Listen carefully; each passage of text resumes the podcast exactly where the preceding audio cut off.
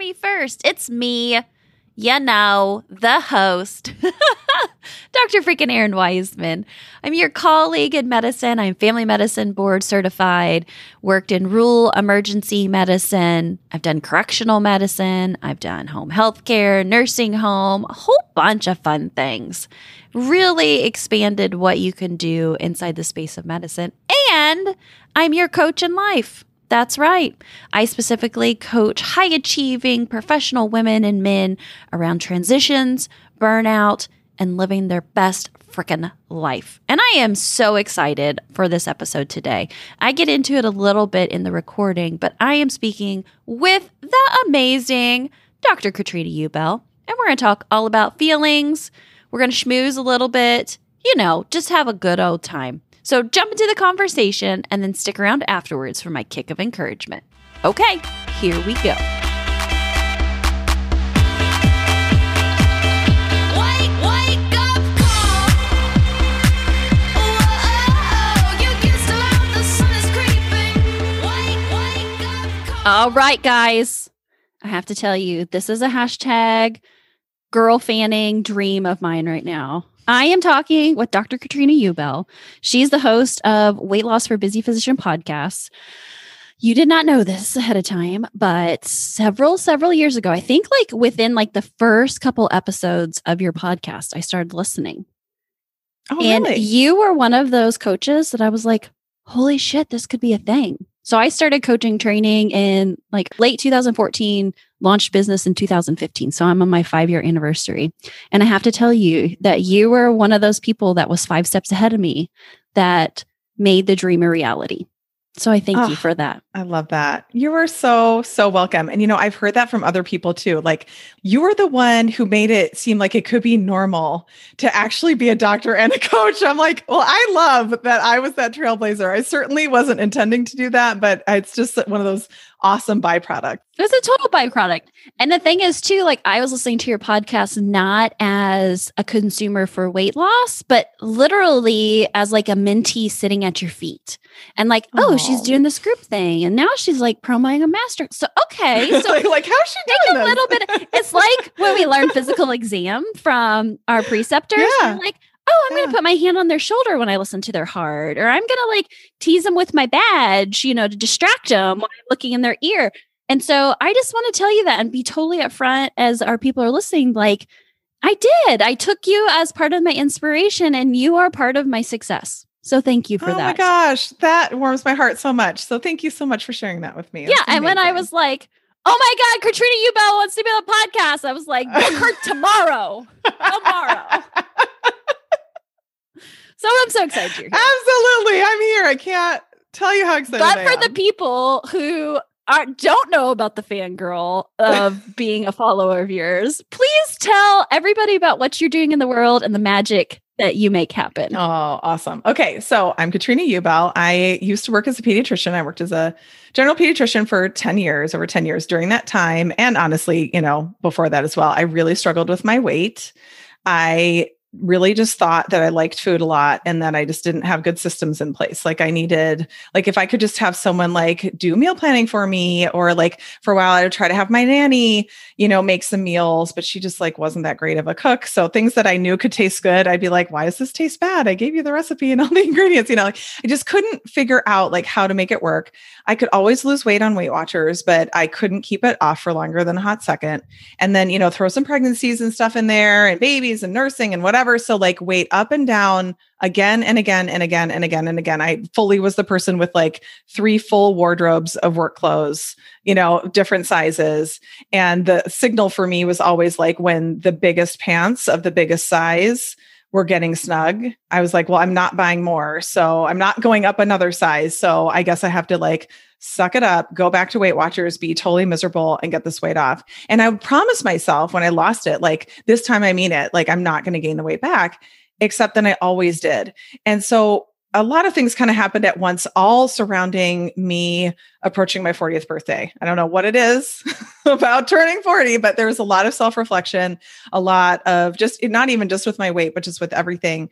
And so I knew about life coaching from the Oprah show because Martha Beck used to be on it. So I had heard the term. I didn't really know what it was, but I had heard the term. I then years later had an issue with extended family that I didn't think a therapist was probably what I needed help with, but I knew I did have the introspective ability to understand that I was the problem, but I didn't know how to fix it. And this old Pilates teacher, a friend of mine who had actually moved away, she had told me she wanted to be a life coach. So I thought I should reach out to her. And she had just gone through a life coach training. So she did two calls with me and taught me some basic principles that totally blew my mind. I was like, oh my gosh, I love this. I totally want to know everything. And at the time, it was not a good time for me to become a coach. It just, we had too much going on personally. But I, I really put it like on the someday list. Like someday I want to do more with that. Then I found out, oh my gosh, you can use life coach tools to lose weight. I was like, wait, what? What do you mean? Because at this point, I'd already realized, like, okay, I'd had my last baby, I'd lost all the weight, I'd gained it all back. And I was like, okay, I think this might not be working. like, so many times I've done this, I think it might not be working. And so I was trying some other things, and, you know, they all helped me in terms of being able to get to where I am now, but they weren't really the ultimate solution. So I kind of simultaneously you know, became a coach because I wanted to learn more of the tools and joined an intensive seven month long weight loss coaching program and didn't really want a business or anything. Also left medicine for a whole different reason. Not thinking that for sure I wouldn't go back. I just knew I needed a break. I was, like I said, at 40, it was a big, I was really just like, I don't know what I'm doing. I have to sort myself out. And maybe it's going back to medicine. Maybe it's something else. I just don't know. And so it just completely transformed my life, my brain, everything. And I was just like, I needed this so badly when I was in practice. Like I had actually Googled weight loss for doctors, like who's helping the doctors? Certainly somebody must be out there doing this. And there was just nothing.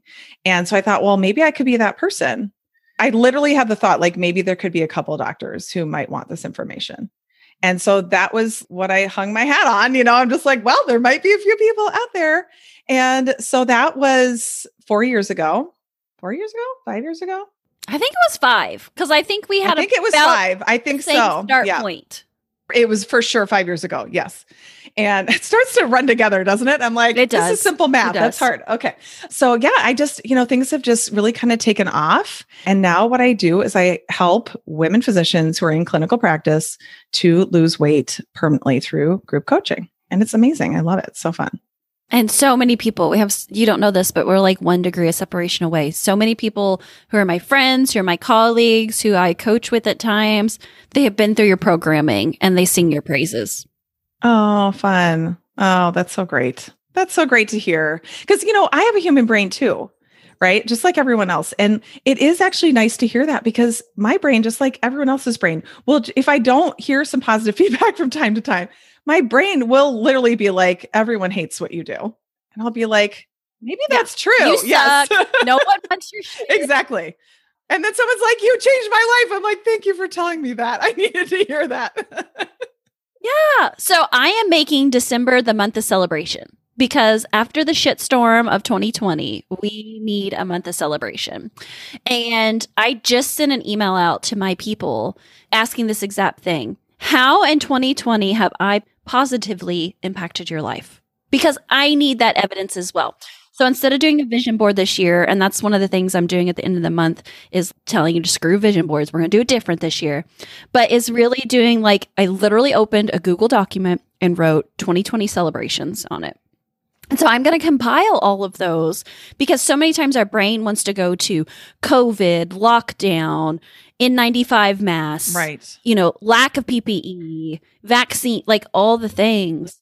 When I'm like, no, we have choice and we can look at the things to celebrate Totally. this year. And it's been so cool. I've been going back in my calendar because I'm like a Google Calendar queen. Everything is in there and it keeps my record of like, oh, I did that thing and I spoke at that online conference. And I, then I'm going back and I'm going to count like how many encounters did I have of this kind and just like really take a good tally of the year so that when I close the books in 2020, I can be like, that was an amazing year despite everything. It's an amazing year. And sometimes we feel like, oh, we shouldn't ask or we shouldn't like pull that out of people. But I say no. Like we need to give that praise. You needed to know what how your st- story impacted me, and we need to share that because it elevates Yeah. everyone. Well, I don't know about you, but I will listen to like a podcast and be like the hugest fan and tell everybody about it.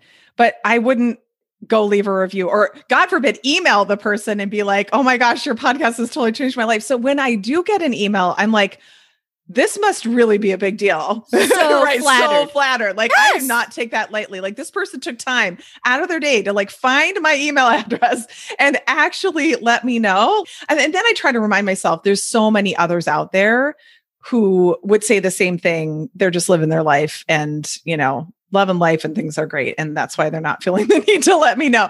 But it is, I think, you know, this comes up too with doctors so often with the reviews, right? Like you'll get like all these amazing, you know, rave reviews, you know, whether it's Google reviews or it's like your Press Ganey surveys or like any of that stuff.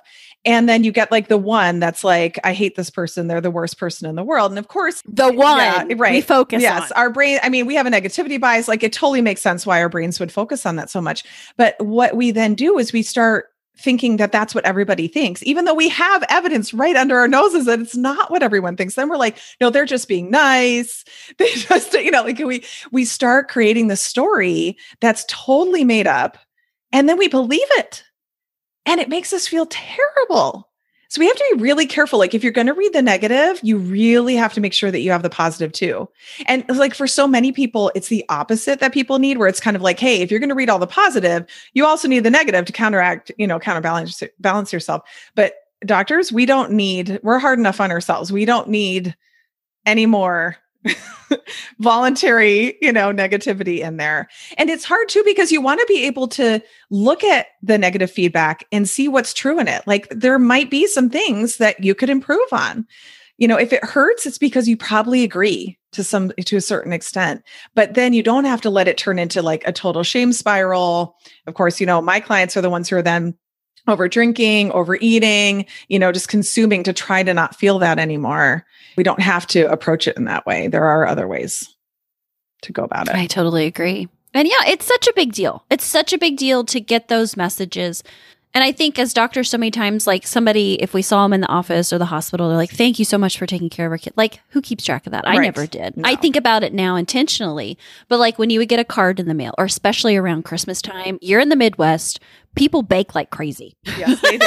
And so oh, the yeah, they do. start pull, Yeah. pulling in and the Yeah. best gift that i ever got uh, i was taking care of a patient and he brought me two huge bags like gallon sized bags of frozen catfish that he had skinned and cleaned Oh. himself. That's a great Still gift. Oh my Yes. gosh. That's amazing. best gift i ever got as a doctor is, is so great. But anyway we do need to keep remembering that these things are a big deal and we do need to remind ourselves that we are not the 1% of people who need to be knocked off the pedestal Right. like we're not the social media influencers we're not the president of the united states right now right. um, we are not Right. that right. that needs to have grounding Yes. we are the people in our mentality either stuck in perfectionism negative bias thought tornadoes yeah. we Imposter need to pull ourselves syndrome. out of the, the gutter Yeah. and be like, no, girl, like dust yourself off. Look how great you are. And I love that that's what we both intentionally coach on as well. Yes. Yes. And it's really just like, you know, I coach on sort of like the one manifestation of that, which is using food to feel better. And, you know, not everybody uses food and maybe alcohol to feel better. You know, there's other ways that you can, you know, try to soothe Work. and comfort yourself. That's why we burn out. Yes, right. Exactly. So, you know, it's like we're on the same team. We're doing the same work and helping people with that same work, you know, helping these doctors to have that positive opinion of themselves. Like it's okay to think that you're awesome. It doesn't mean that you're arrogant or egotistical. It doesn't mean you're going to be a total jerk to people. It's not like, hey, if I'm awesome, then you suck. It's like, hey, I'm awesome and you're awesome and everyone else is awesome. Let's all be awesome together. Like that might actually feel better than everybody sitting around and just complaining about everything all the time, which is the current culture of medicine. And isn't that awesome how the coaching community is like that and how we're infusing that into healthcare a little bits at a time? Right? We're getting like there. We're just It's dripping gonna it in. I know. yep. We're slow infusion of some D5 right now, getting it into people's veins. That's right. to realize like getting away that you have to tear others down to elevate. And that, like, no, we really can all be awesome. We can be awesome together. And hey, you know, it's kind of okay just to be average. I am really like starting to live in that average is okay. Because, like, what is pushing? What is like shoving? What is running my head into the wall more to be above average really getting me besides a headache? Totally. Nothing. Well, you know what's interesting is I actually just had an interview.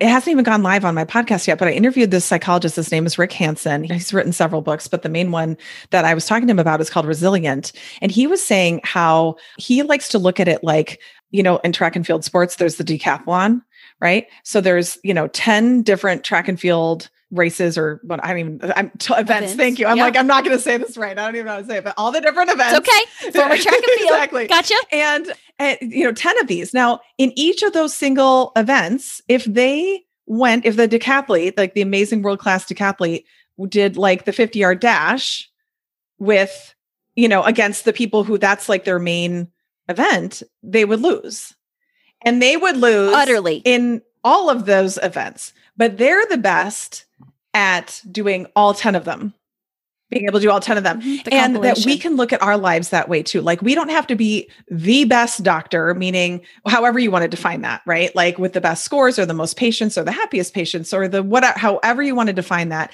and the best partner and the best mom and the best daughter and the best friend and the best sister and the best everything. Like that's not possible, but we can be the best version of us in all of those events in our lives essentially don't you love Oh I that? love that I just love that so much. I'm well, I stealing it. stole it and now I'm sharing it with you. It's so good, right? I'm like, you just have to be the decathlete. It's Exactly. so good. Exactly. Hundred percent. So we've been talking a long time. We finally have to get to your word because it is such a good word. And I think it's something that was really revolutionary for me that my feelings didn't have to dictate everything in my life. So that's your word today. Feelings. Hit us with it. Feelings. Feelings are everything. Feelings are so important. Feelings do create, you know, all of our results, but we totally have control over what we're feeling. I know it doesn't seem like that. A lot of people really push back on that. I don't know if you get that same pushback too, but people are often just like, no, like what I'm feeling is just what I'm feeling. And we don't recognize that it's actually our thoughts that are creating those feelings. Feelings are so important because as doctors, we are trained to live in our heads that, you know, our brain power is what's valued and what's prized, and we're praised for that and admired for that. And everything happening in our bodies, especially when we're in our training, like needing to go to the bathroom or being hungry or thirsty or tired, like none of that's relevant because you're going to use your brain to decide what you need. And also the feelings that you experience, right? Being so frustrated, being upset, being maybe mad at the people you're working with, or also feeling really, really sad or upset that maybe something that you were involved with didn't work out the way you wanted it to or had hoped it would. We just learn how to suppress all of that. We have to keep this professional demeanor and you just have to like button it all up and move on. And I'm not saying that you shouldn't do that because that probably is appropriate. But what we're then not taught is what to do with all those open loop emotions. We have these like half started emotions that we've just stuffed down. And there's so many problems that come from us doing that. And for the clients that I work with, they are people who end up using food to feel better or possibly drinking alcohol as well.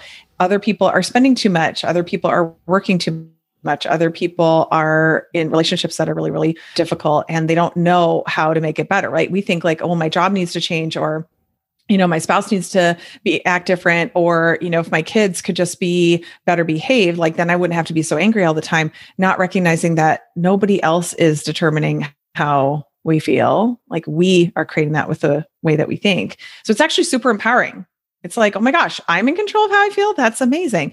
And like you know a positive thinking thing like there are times we want to feel bad right? We want to feel negative emotion. The primary example is when somebody that we love dies like we don't want to feel like it's not a big deal and feel happy about it. So there's negative emotion can be very useful and very cathartic, but we don't know how to manage you know our emotions at all really. We don't really know what to do with all the emotions that we have. So that is just what I spend a lot of time doing with my clients is teaching them how to actually process emotions, how to identify what you're feeling, like what it feels like actually in your body, learning how to be with it and feel it. I always think of it as like becoming best friends with that emotion. Like I did that with the feeling of rejection. Now I'm like, oh, I know exactly what rejection feels like for me.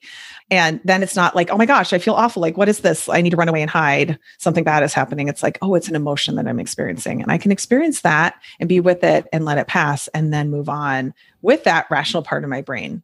Absolutely. And when I'm doing my coaching, I identify it as the monster in the closet or the basement. And like you said, for so long, we've been told, like, you got to shove this little furry thing, just shove it away, close the door, get to the next room. And Yeah. what happens with that, with those emotions, is they grow and they change. And they go from being like a little teddy bear emotion that was like eh, a little bit uncomfortable to like these big, hairy, nasty things that then you can't keep them behind the basement door anymore. And they just start like popping out at the most inopportune times. And so I love personifying emotions in that way so that we can start building relationships with them and we can learn from them and we can feel them. So take everybody and take me deeper than into the emotions work. Where do you typically start people? Because we know each other, like we know who we are. And my emotional uh, range was either happy or miserable. And I knew nothing in the middle. Right.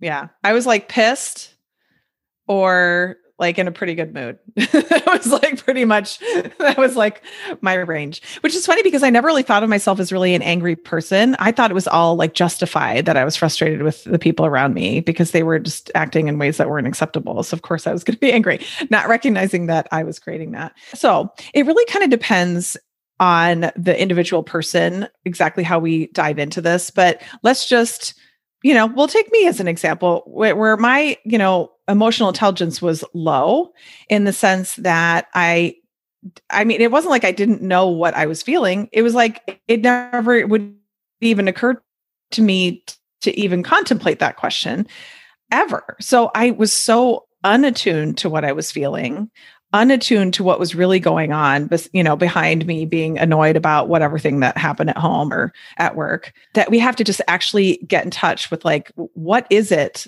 that we're feeling even just like right now? Sometimes we just need to just in the moment no matter whether it's a positive or negative emotion that we're experiencing just close our eyes move from our heads into our bodies and find out what's happening in there like repopulated is how I think of it. You know, it's like sometimes I kind of joke that like me and my body are Siamese twins. That's kind of what I what I I shouldn't say Siamese twins, conjoined twins. That's the term to use. We're conjoined twins. And because like I'm here and my body's there and we can't get away from one another, but we are different parts of the whole. And so I think of it like, okay, hey body, what's going on? What's going on in there? Let me check in is there an area that's hurting? Is there an area that's sore? Are there any emotions? And like what where are the emotions? We don't even have to have a name for them yet.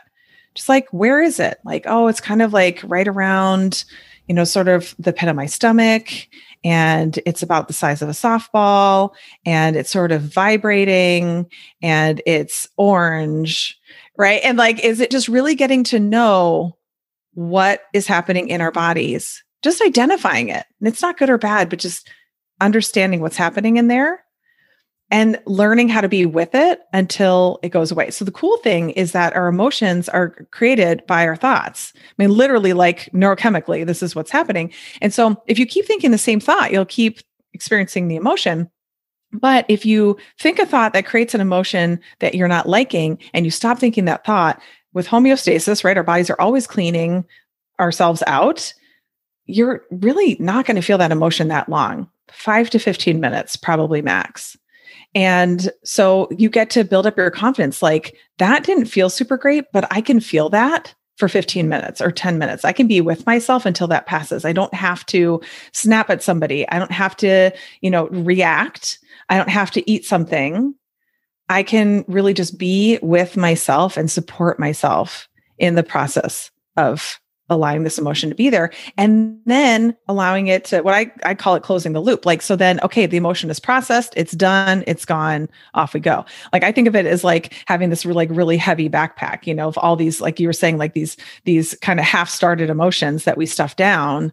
It really weighs on you over the course of time. I think you become more reactive. Your brain is so much more skilled at creating stories that don't serve you about what's happening in the world and what people's intentions are. And, you know, just all the all the stories that we tell that don't serve us when we have those emotions that are left unresolved.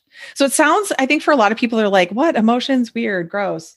I'm telling you, this is it. Like this is feelings are the ticket to all of it. When you can learn to be with your body and absolutely just love on yourself and support yourself, it's incredible. It's really the ticket to whatever the goal is that, that you have set for yourself, whatever the result is that you want, because you're going to be able to feel all the emotions that come with it and move forward rather than using coping strategies that end up holding you Mhm. back. Absolutely.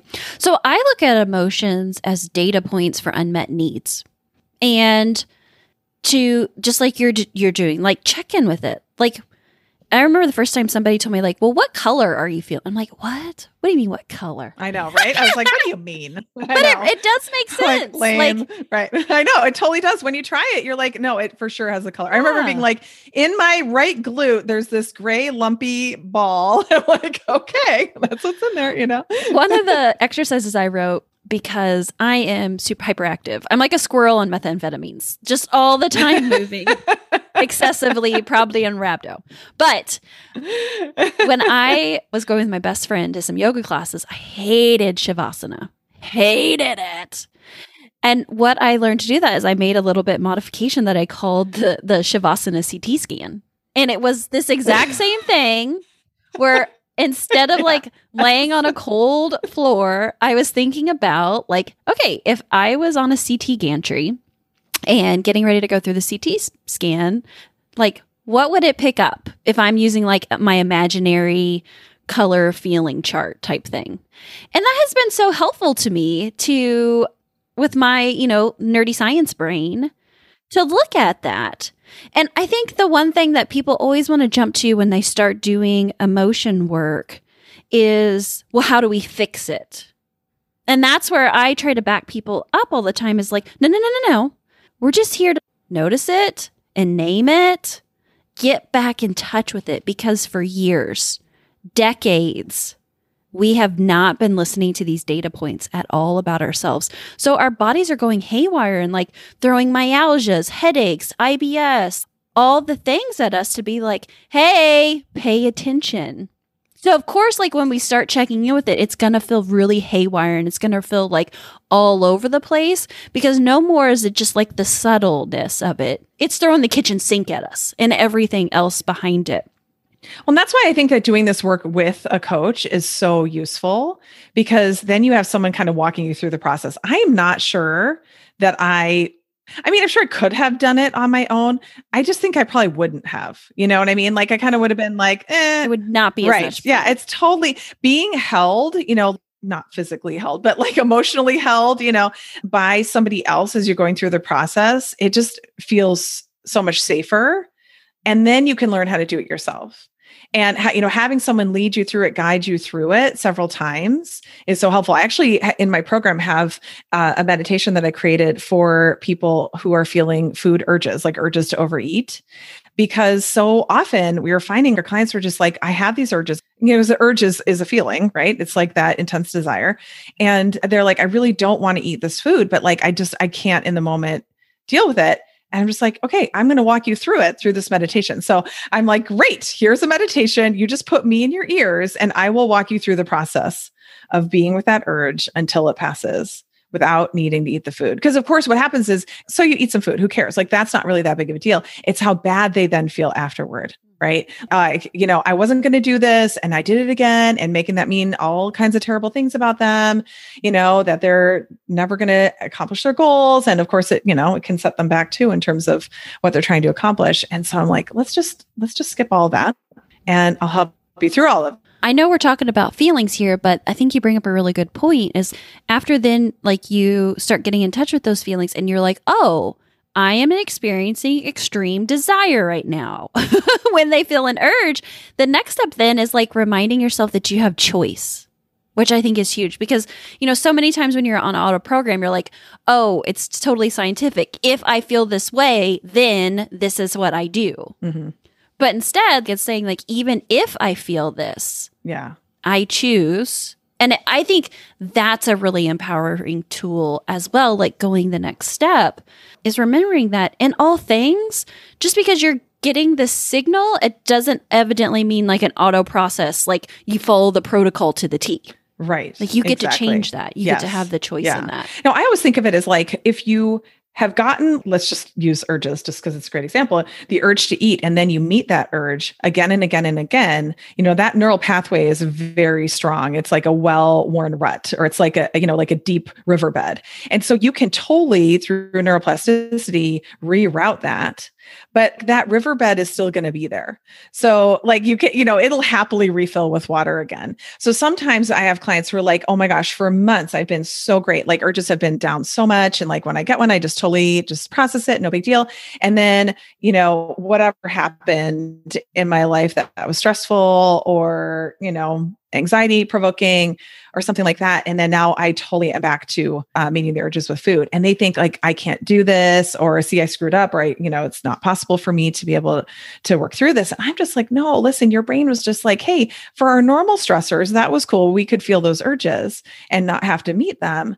But now this big thing happened. Hey, remember that riverbed is still there, still a path of least resistance. We could just deal with it that way. Remember that? And what I always think is when you go back to that, the brain's like, oh, we're eating again. Okay. And then your urges, of course, are much higher again for, you know, a period of time until you're able to kind of resend that message back to the brain of like, it's cool. I've got us. We don't need to eat food. It's all good. so, so it's all normal. What I always tell my people is deeper levels, deeper devils. We got the surface stuff. And like you said, as you get down into it, then it's like you said, like that neural tracking is still there. That neural pathway is still there. And it's in those moments of highest stress that then that's when you can pull out all the work that you've been doing about like, oh, there's some potato chips sitting on the bar, whatever. You know, like I can walk past those versus, you know, something that's that's even bigger and deeper. And I think that's a great analogy of using like the river trench or the riverbed with it that it's probably still there and it can easily fill and it also can be easily drained again. Exactly. The amazing thing. it's totally not a big deal to to have that happen you know like i also like to think about like rivers rivers come up a lot in my coaching so i'm like we could just go with the flow of the river whenever we're trying to improve ourselves in whatever way or you know change things adjust things we often make it so much harder than it needs to be. We really can like you know a, a river isn't like let me work really hard at flowing downstream right? Like it's just like there's an ease to it and like sometimes it flows fast when it's like narrow and steep and sometimes the riverbed widens it's much flatter and it's a much slower pace. That i feel like that can just describe the whole weight loss process. Like sometimes we're at a clip and things are going great. Sometimes we're at a plateau and it seems like nothing's happening but we're moving forward. We just have to keep showing up every day and we get to let it be easy and there you know as little effort as possible. Like it doesn't have to be hard. It can be very hard if we decide we want it to be hard and because most people believe that it has to be hard but that's really just a thought that you can question and it can be a different experience for you. So i like to think about that too like rivers just flowing effortlessly Mm-hmm. Absolutely. Well, Katrina, it has been just an absolute honor to be hanging with you today. I know that our audience got so many kicks of encouragement and just aha moments going on through here. Talk a little bit about if people, if this is their first time hearing you, or even if it's their millionth time hearing you, where do you hang out? Where would be a place for them to come seek your resources and all that good Yeah, stuff. Yeah, absolutely. Well, so my podcast is called Weight Loss for Busy Physicians, since of course, um, you know, someone listening to this is probably a podcast fan. So, um, so that is a, a great place to start. But I have over 200 episodes, and so sometimes people are kind of like, "That's overwhelming." So, if you go to my website, katrinaubellmd.com, under the resources tab, I actually have a free PDF that will give you the top 30 episodes to start listening to if you want to get started losing weight, just to give you some direction. I just think of it like, you know, listen to an episode a day, start applying what I teach you. And by the end of that first 30 days, you're going to have made some significant progress. So, katrinaubellmd.com, they can go forward slash resources or just go there and click on the resources tab. Booyah. I love it. Well, Amazing. thanks again for coming on here. sure, Thank you Erin. for being my so friend, my colleague. Absolutely. Absolutely. And, you know, this is, I'm just so grateful for this opportunity. It was so fun talking to you.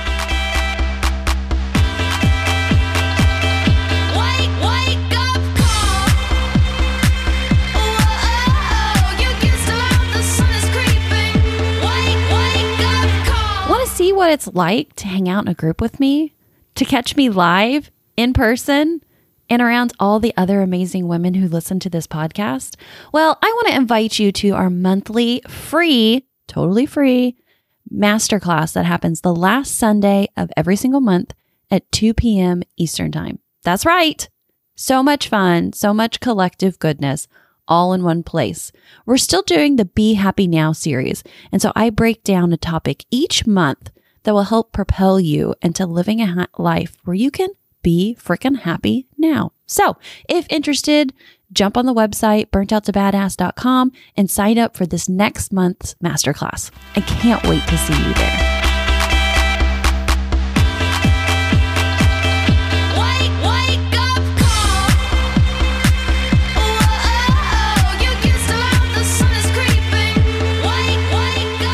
Can you tell I really love Dr. Katrina Ubell?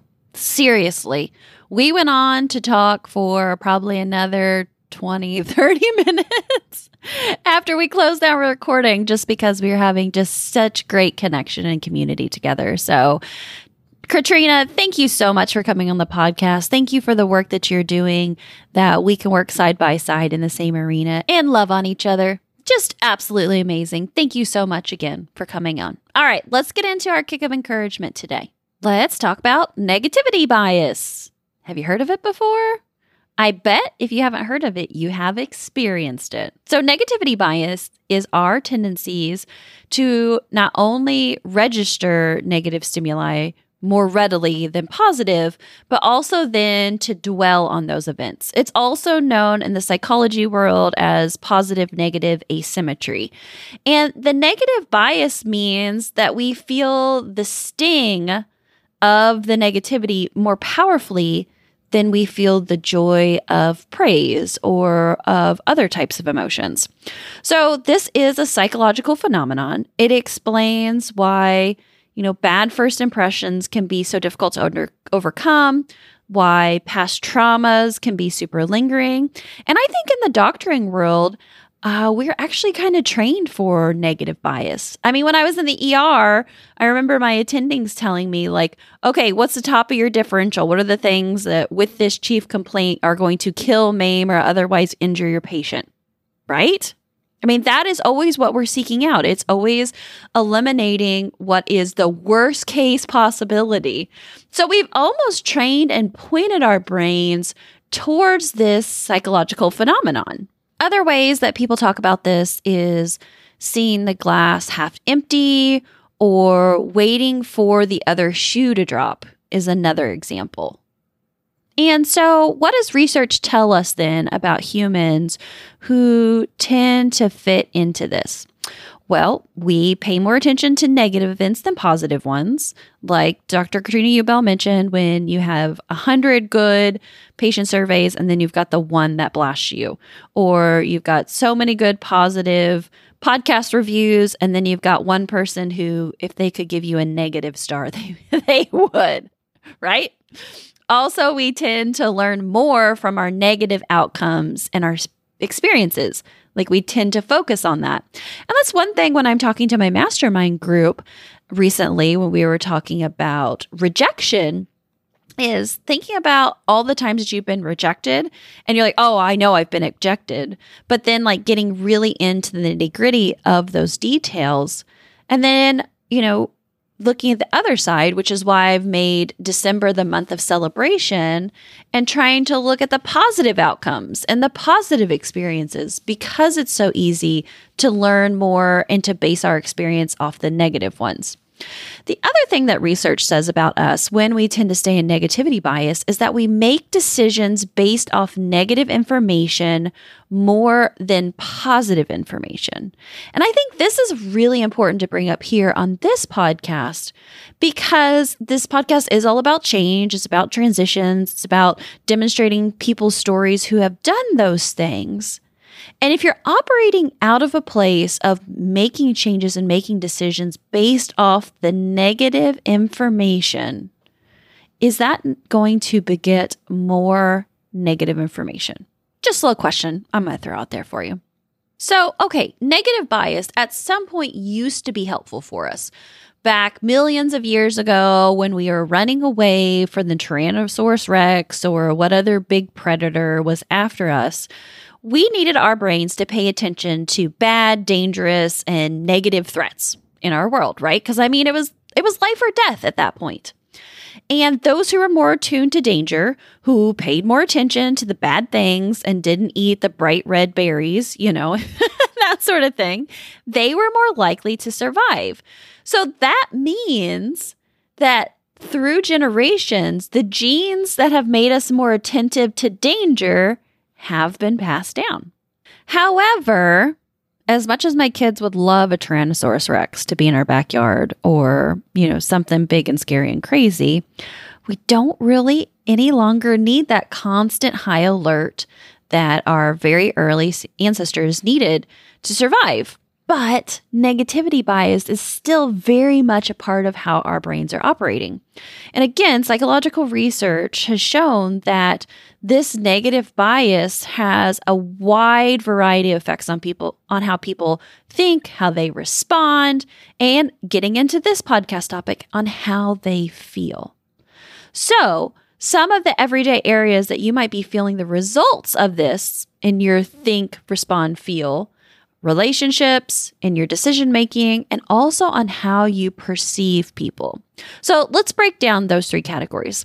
In relationships, this type of bias may lead you to expect the worst in people, particularly like in close relationships.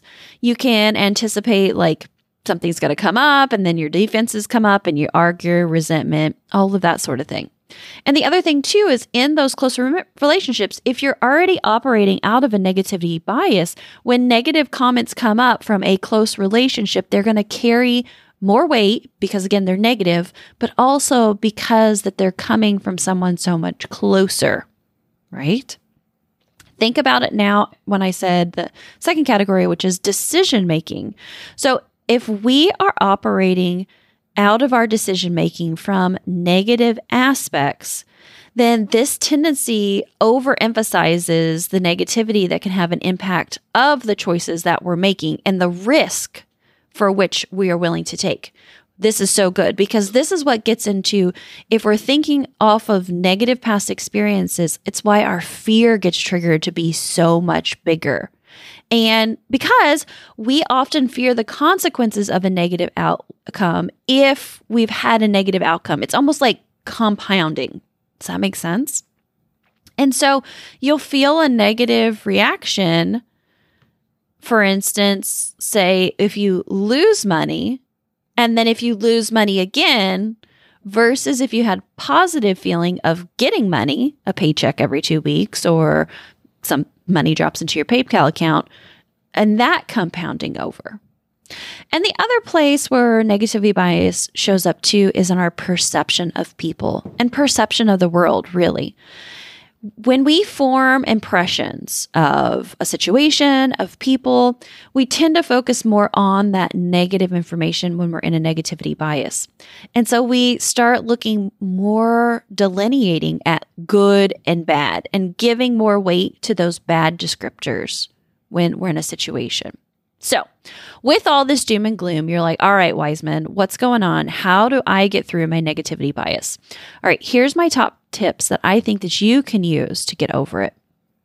One, recognize that it's there, that you're dwelling on negative thoughts, that um, you tend to be a glass half empty type of person. Just know that it's there about you. I would say that a majority of clinicians, this is our tendency. And I'm not going to say natural tendency because I think. Well, again, like we have the whole ancestors' genes from, you know, when the mammoth was chasing us. But again, I think there's some environmental training for which we do to see the worst case scenarios. So just recognizing, like, oh, hey, I have a name for this now. It's called negativity bias. The next thing that I would encourage is starting to turn down the noise on that negativity in your self talk. And so start paying attention to those thoughts that are running in your head. So many times, those are on autoplay in the background, like elevator music, and you don't even know you're there. So, one great tactic to do this is to start talking out your negative thoughts. I do that in a lot of coaching sessions and just asking people, what's on your mind right now? Go total word vomit on me. If you don't have that coach to bounce it off, I want you to get a piece of paper, post it note, scratch piece of paper. Maybe it's a real fancy leather journal, whatever. And I want you just to do a stream of consciousness and write out all those thoughts. You know, I'm not going to say stop the negative self talk because just as the heart beats, the brain has thoughts.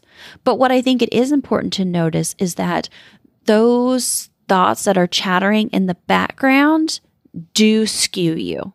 And you first have to know them. And then after you have got that, then you can reframe the situation.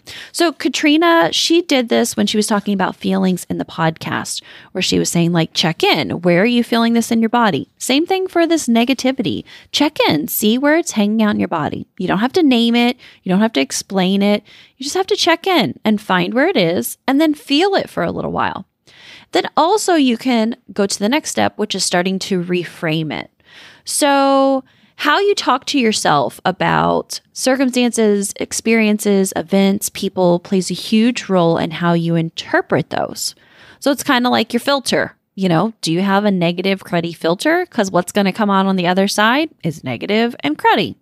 So when you find yourself interpreting people in a negative way, instead of just being like, oh, I got to do this and stop, I don't want you to take it all the way there to like the rose colored glasses.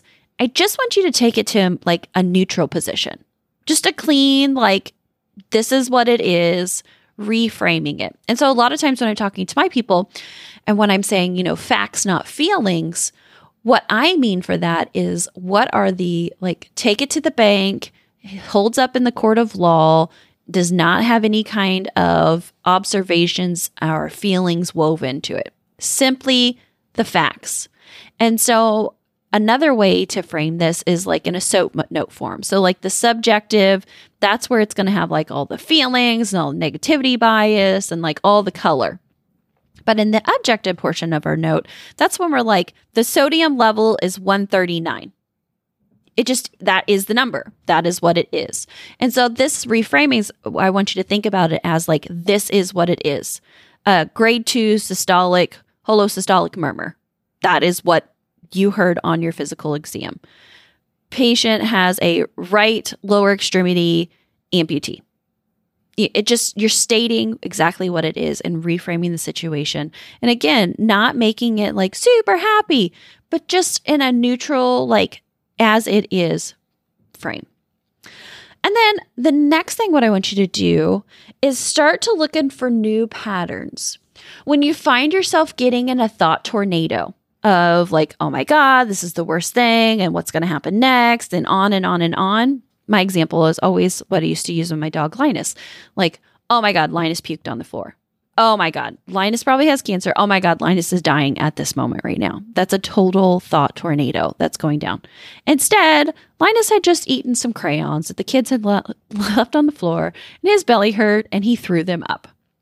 So, looking at your patterns when you start to get in a thought tornado is so important that you're like, hey, I'm in a thought tornado right now. this is what's happening. Not trying to like totally redirect it and stop it, but just noticing it kind of takes the power out of it. And then the last thing I want you to do is savor positivity. Eat it up like delicious peanut M&Ms, gumdrops, whatever your favorite like savoring memento is. Hence mine is peanut M&Ms. But it's so easy for us to drop the positivity and move on to the next negative. Drop something great that happened to our life, a happy moment, and move on to the, oh my God, can you believe this? I mean, that's what our media lives off of. I actually have a friend that she keeps a small little notebook of all the little happy, positive, joyful things that happen to her life. Even if it's like, I saw a beautiful sunrise this morning as I was driving my daughter to work, or I love the gleam of my kitten's eyes when she looks at me. I think it's so important that we really start to store up that positivity because when we don't have it, then it really does feel like all negative. So there you go. Those are my kicks of encouragement. A little bit long today, but you know what? There's a lot to go with negativity bias, and I'm just so excited to introduce it here on the podcast. As always, my friends, I want to leave you saying Happy New Year, Happy 2021. I am so, so thankful for the time and the energy and everything that you have put into me, into Dr. Me First, into the community, connecting with my guests and fellow listeners. I want you to walk away from this knowing that I am so, so grateful for you. And I am just so excited for you to be part of my community and part of Dr. Me First. You're amazing. You're doing great things in the world. I am so proud of you. And I want you to know that I am holding you in light and love. So the badass in me honors the badass in you. And remember, your life, your calling, your pulse matters.